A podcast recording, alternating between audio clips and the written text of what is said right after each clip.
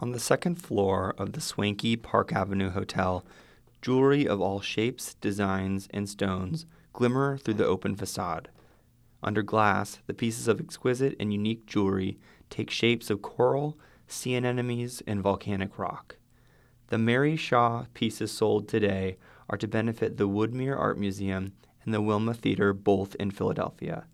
Art jewelry, a new concept, is when jewelry truly becomes sculpture like art but in a wearable fashion. Think coral in the shape of an arm wrapped slug. So, who is this Mary Shaw?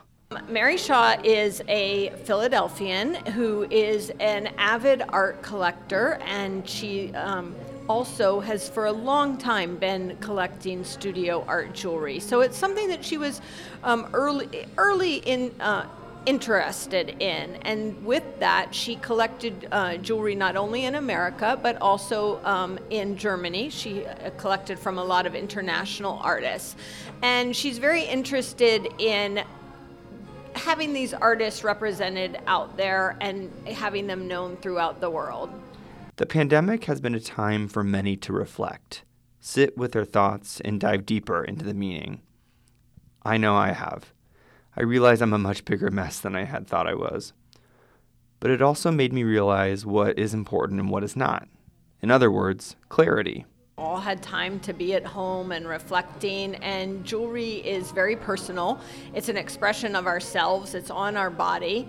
Uh, i think that people are looking to express more than they ever have. So they don't necessarily want just the typical piece of jewelry that maybe other people have. They're looking for something more unusual.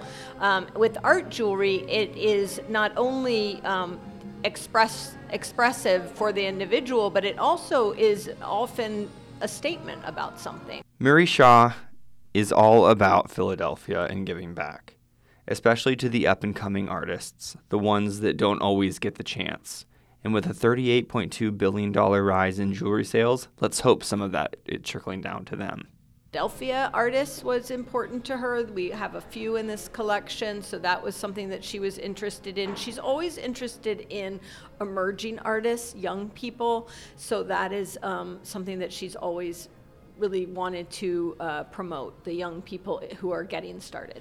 So, if you're in the market for one of a kind pieces, pieces that will benefit two Philadelphia institutions, look forward to the sale on December 1st.